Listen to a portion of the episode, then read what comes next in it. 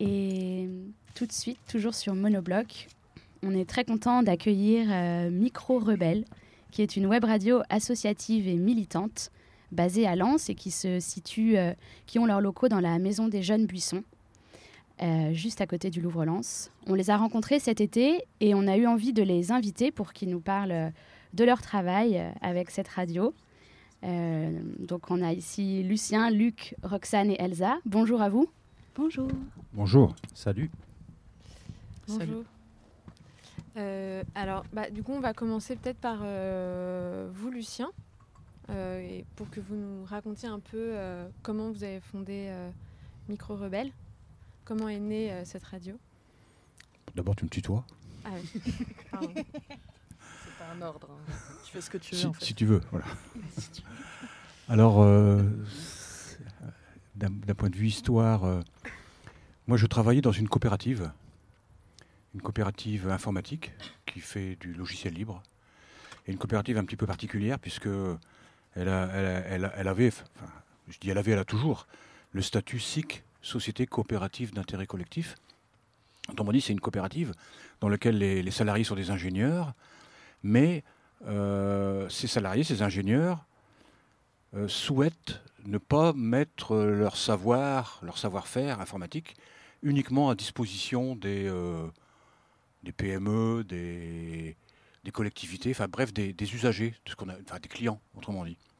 Et donc il y a une partie de l'activité de cette coopérative qui relève de ce qu'en interne on appelle le secteur éducation populaire de la coopérative. Et donc dans le cadre de cette, euh, du secteur éducation populaire de, de, cette coopérative informatique, il y a eu un projet qui a été mené avec des lycéennes et des lycéens de deux lycées euh, du territoire, hein, le lycée Henri Darras de Liévin et le lycée Pablo Picasso d'Avion, euh, qui consistait à euh, faire de la radio pendant un an.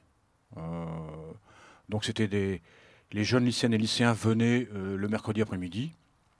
On avait acheté des, des enregistreurs nomades, hein, des zooms, et on faisait, enfin ils faisaient, ils et elles faisaient des reportages très divers hein, sur la réalité du territoire, les migrants, les, euh, euh, les, activités économiques, les activités, euh, les relations hommes-femmes, enfin, etc. Il y avait différentes activités qui ont été menées par ces jeunes.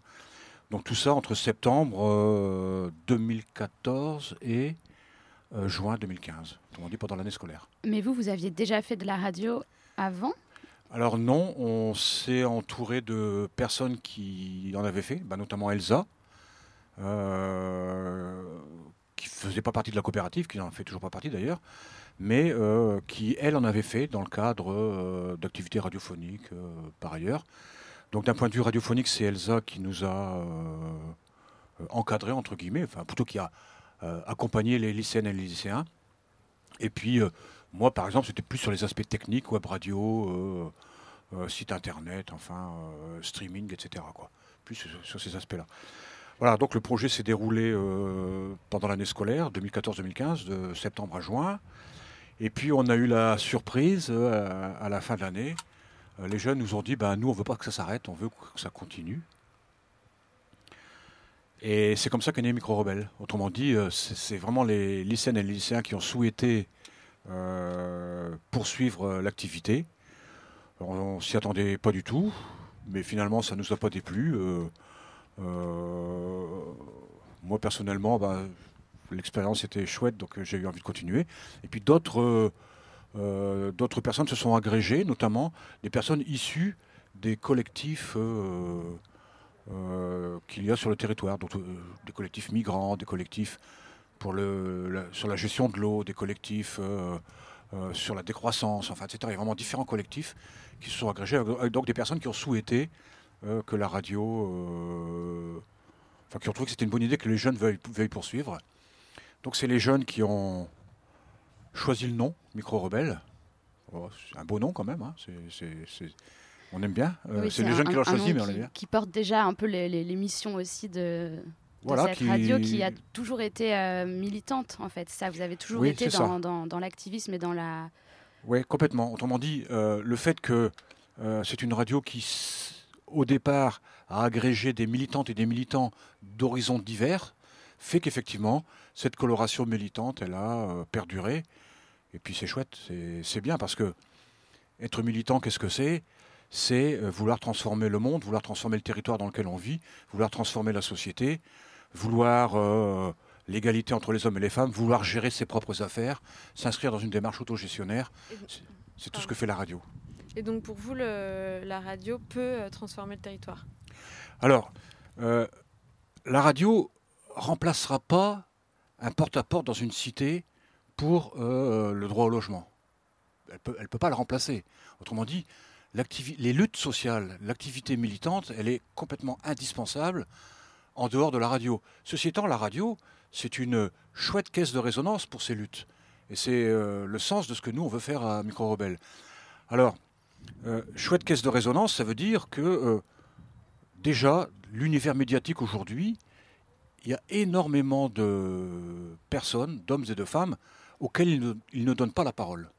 Autrement dit, il y a beaucoup d'exclus des médias, beaucoup d'exclus de la parole publique. Et une radio comme Micro Rebelle peut être caisse de résonance de ce type de, euh, de préoccupation.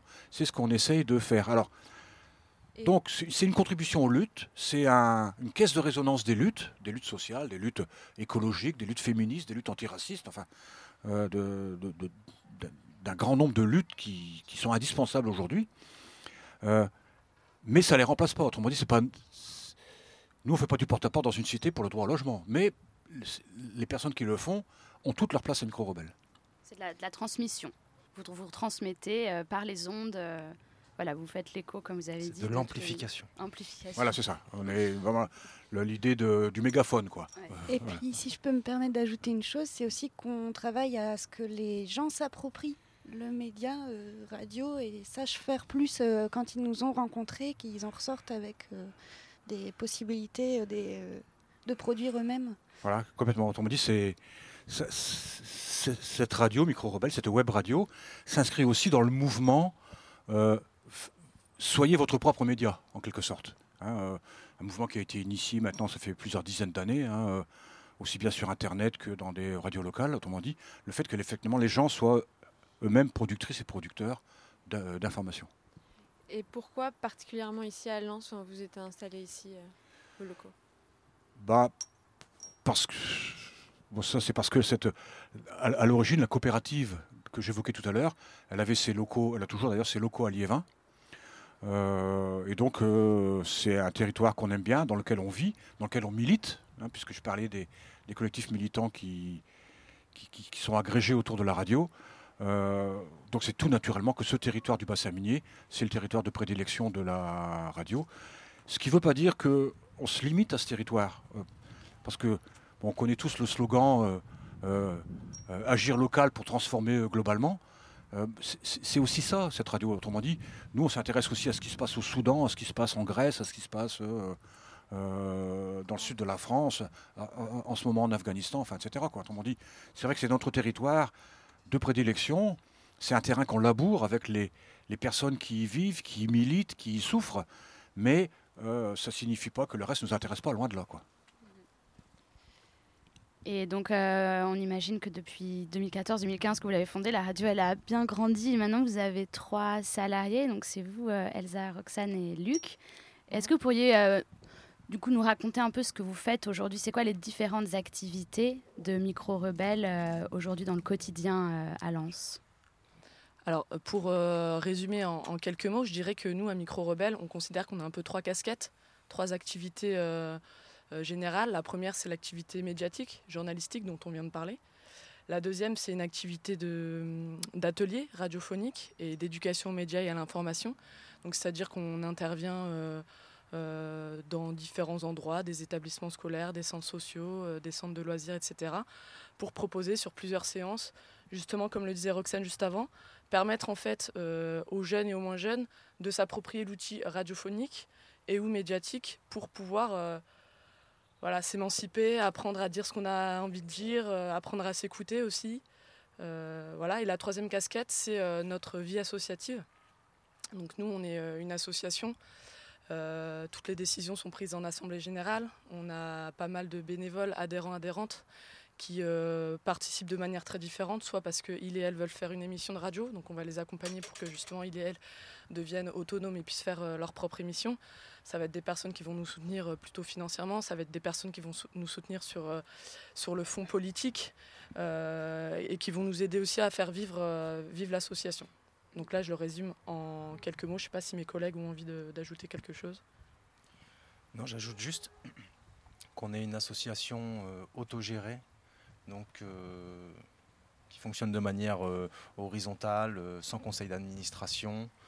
Et ça permet justement cette vie associative assez riche, vu qu'il n'y a, pas de conseil d'administration, il n'y a pas de bureau, on, on essaye de se réunir une fois par mois avec en fait tous les adhérents qui peuvent être là et c'est à ce moment-là que sont prises les décisions, qu'on définit les orientations, qu'on voit qui a envie de faire quoi et qu'on essaye de le mettre en place. C'est aussi une des petites euh, particularités de Micro Rebelle. Super. Et eh ben euh, là, on va écouter un extrait que vous nous avez envoyé euh, de, de Filet d'os, qui vient d'un témoignage d'une femme qui fait partie d'une association. Oui, elle fait partie d'une association, un atelier de couture au centre du Mât, donc il y a la grande résidence. Et il y avait des ateliers qui se faisaient avec la compagnie qui s'appelle De Filet d'Os, qui menait des ateliers de couture en vue de faire un défilé euh, artistique euh, de haute couture euh, BTP. pendant la constellation imaginaire de culture commune. Et donc j'étais allé là-bas et en fait les, les, femmes qui étaient dans cet atelier couture étaient toutes ouvrières du textile. Et c'est très intéressant de retracer cette histoire ouvrière. Bah, on l'écoute. Quand j'ai eu mon deuxième, enfin, mon deuxième enfant, j'ai dû arrêter de travailler parce que j'avais personne pour le garder. À l'époque, c'était pas comme maintenant. Ma mère, elle m'avait gardé ma fille, mais elle voulait pas garder mes deux enfants parce que c'était trop de travail. Puis je pouvais pas les, reprendre le soir à 10 heures. Donc j'ai arrêté de travailler, mais après, au bout de quelques années, j'ai voulu reprendre le travail à l'usine, mais ils n'ont pas voulu, quoi, parce que l'usine allait fermer. Mais c'était une bonne ambiance. On avait des parties de plaisir. On était fatigués, mais je vous dis, on partait du lundi, euh, le samedi, on travaillait quand même. Et moi, le matin, bah, j'étais levée tous les jours de bonne heure et puis j'ai aidé ma mère avant de partir travailler. Parce que les mineurs, dans le temps, ils avaient du charbon qui était livré à leur porte. Mais il fallait le rentrer, le charbon. Alors, quand mes parents avaient le charbon, bah, avant de partir faire mes heures à l'usine, je rentrais le mon charbon de mes parents. On s'entraidait, quoi. Comme tout le monde, quoi. Dans les cités minières, on s'entraidait. Hein. Et quand on allait à l'usine, on, parlait à tout le monde, quoi. On, se parlait toutes, quoi. On se connaissait tous, on, se parlait tous, quoi. C'était une bonne ambiance. Et à la Sainte-Catherine, on fêtait Sainte-Catherine dans le bus. Alors les chauffeurs le savaient, ils, roulaient moins vite pour dire qu'on puisse euh, s'amuser dans le bus, quoi. Moi, mon groupe, on ne prenait pas d'alcool. Bon, il y en a qui buvaient un peu d'apéro, mais bon, nous, on buvait pas. Mais on ramenait du saucisson, les gros cornichons polonais, l'une des chips, l'autre ceci, l'autre cela. Et puis, euh, on fêtait ça dans le bus, quoi. Enfin, toutes les jeunes, quoi, pas les femmes mariées. Mais c'était, je vous dis, c'était la bonne ambiance. On aurait pu y retourner. Par contre, moi, quand j'ai commencé la lénière, j'ai commencé à 14 ans et demi. Et j'avais travaillé déjà sept mois chez Duhamel où on faisait les. Ah, une ambiance de merde. Il fallait travailler et puis pas être payé, quoi. Et mon père ne voulait pas que j'aille à l'usine parce que la réputation des filles des mines, des filles d'usine, c'était euh, qu'on était des putes. Alors, était putes qui voulaient, quoi. Puis, c'est pas ça, mais c'est vrai qu'il y en avait qui, qui, le faisaient, quoi. Mais bon, c'était pas dans les bus, puisque dans les bus, on était que des femmes. Ben, moi, j'y travaillais plus, mais quand j'ai su que la linéaire, elle fermait, j'étais outrée, quoi, parce que je me disais combien il y a encore d'ouvriers qui vont être au chômage? Parce que j'avais encore beaucoup de copines qui travaillaient encore à l'usine. C'est comme pour les mines. Combien il y a eu de mineurs qui ont été mis au chômage après retraite, comme ils disaient, mais qui touchaient plus rien. Moi, ma mère, elle s'est retrouvée veuve, elle n'avait pas 47 ans. Euh, elle devait chauffer sa maison. Les, les veuves de mineurs, elles avaient moins de charbon tous les mois. Pourquoi? C'était la même maison. C'est pas logique. C'est pas logique. Et il y a plein de choses comme ça. On faisait des débrayages à l'usine. J'étais la première à arrêter parce que je voulais des augmentations. Alors celles qui faisaient pas, celles qui faisaient pas grève, j'arrêtais leur machine. Mais je me suis jamais mis dans, quoi que ce soit. La politique, non, la politique, je la faisais moi-même.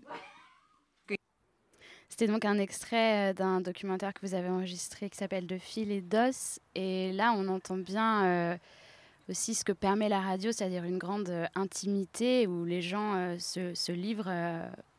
parfois, le micro, ça, permet vraiment cette grande intimité. Est-ce que pour vous, c'est ça la radio, c'est cette intimité? Comment est-ce que vous, vous percevez ce, ce médium bah Moi, pas forcément. En fait, je trouve plutôt que malgré que ce soit très personnel, c'est quelque chose de très collectif. Ça retrace une histoire ouvrière. Alors effectivement, là, ça, tient à son histoire personnelle, mais elle s'inscrit dans quelque chose de plus large. Ça traverse des, questions d'imaginaire euh, collectif, euh, d'histoire euh, partagée, de, lutte sociale, parce qu'elle parle de débrayage. Et non, moi, je mets pas trop le curseur sur la question de l'intimité. Par contre, moi, je mettrais le curseur sur la question de la confiance. Tu vois, c'est-à-dire que je considère que à partir du moment où, on vient voir quelqu'un, on lui propose de nous parler, alors comme dit Luc, de soi ou alors de, choses plus globales. Euh, voilà, la personne, elle nous livre quelque chose, elle nous fait confiance aussi.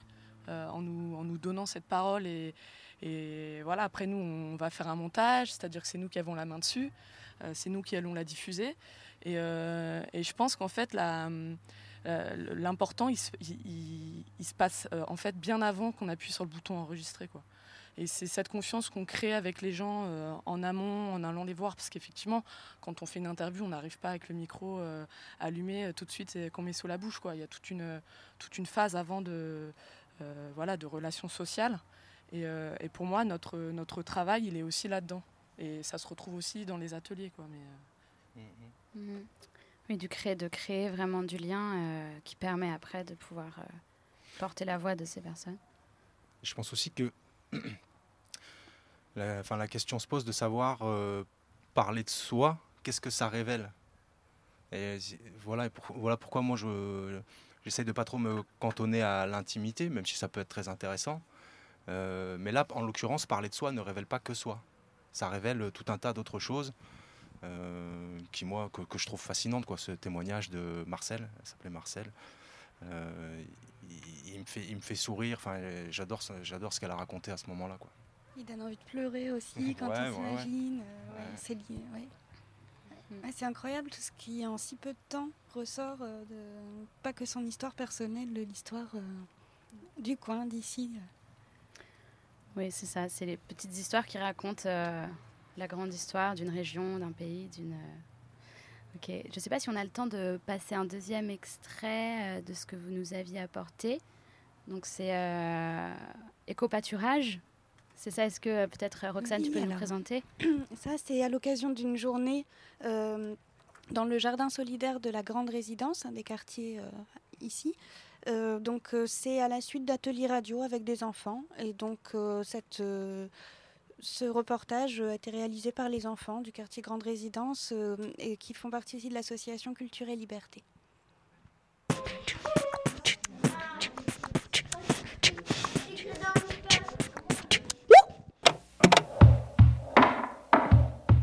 Bonjour, je m'appelle Leila. Je m'appelle Lakdar. Bonjour, je m'appelle Yacine. Bonjour, je m'appelle Sadine. Bonjour, je m'appelle Siméo. Bonjour, je m'appelle Titouane. Bonjour, je m'appelle Adam. Bonjour, je m'appelle Clara.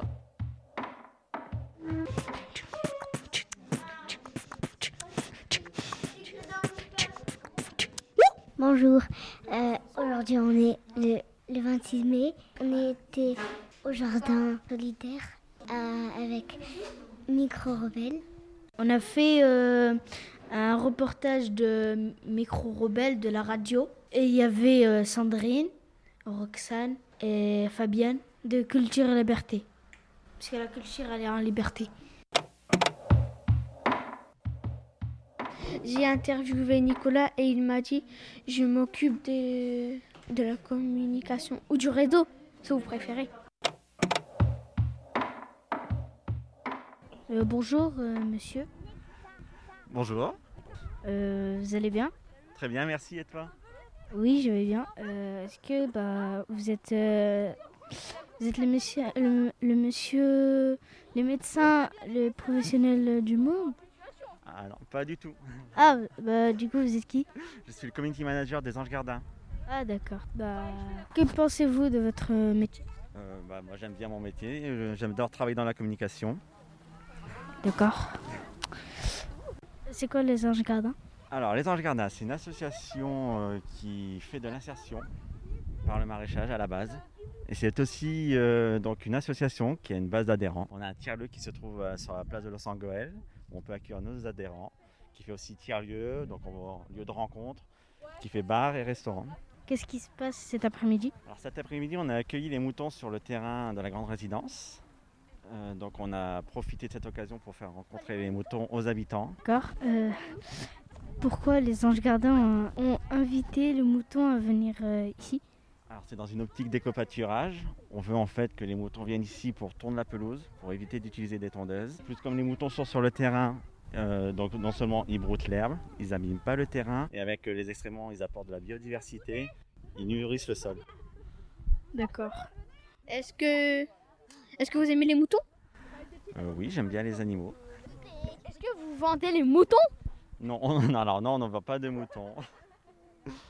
Est-ce que vous allez rester Euh, oui.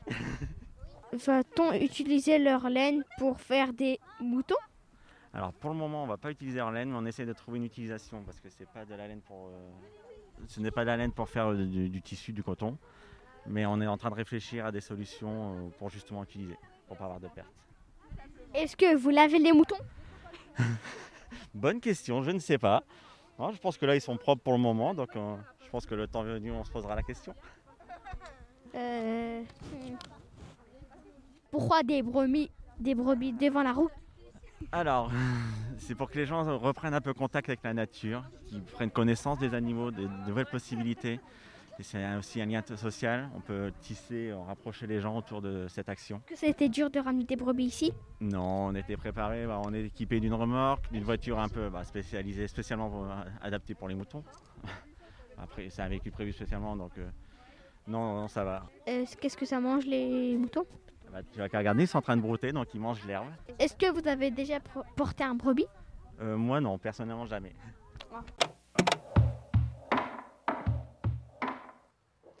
Eh ben, merci beaucoup euh, de votre euh, présence parmi nous euh, pour ce plateau. Merci de votre Relance. invitation. Et euh, bah, du coup, on peut réécouter euh, tous vos contenus sur votre site internet. Est-ce que vous avez des actualités ou des choses que vous voudriez euh, partager ou... Mardi 31 août. Mardi 31 août, on fait un- une émission publique dans le cadre de notre projet Club Radio Santé, euh, en présence d'une sage-femme sur euh, les thématiques de euh, lien entre et, soignantes et patientes. Quelle consultation gynécologique voulons-nous? C'est mardi 31 août à 10h au lac de Liévin, 23 avenue Jean Jaurès. Dans le cadre du Salon des associations de Lens qui a lieu le samedi 11 septembre, on sera aussi présent et présente. Donc pour toutes les personnes qui veulent nous rencontrer, c'est aussi un endroit où on peut se rencontrer. Peut-être l'Assemblée Générale? Et on a une assemblée générale ouverte à toutes et à tous euh, le 18 euh, septembre, samedi 18 septembre, euh, à 10h aussi, euh, à la Maison des Jeunes Buissons, rue Léon Blum à Lens. Eh ben, merci beaucoup. Du coup, on peut vous réécouter sur www.radio-rebelle.fr. Micro-rebelle.fr, le tout au pluriel. Micro-rebelle.fr.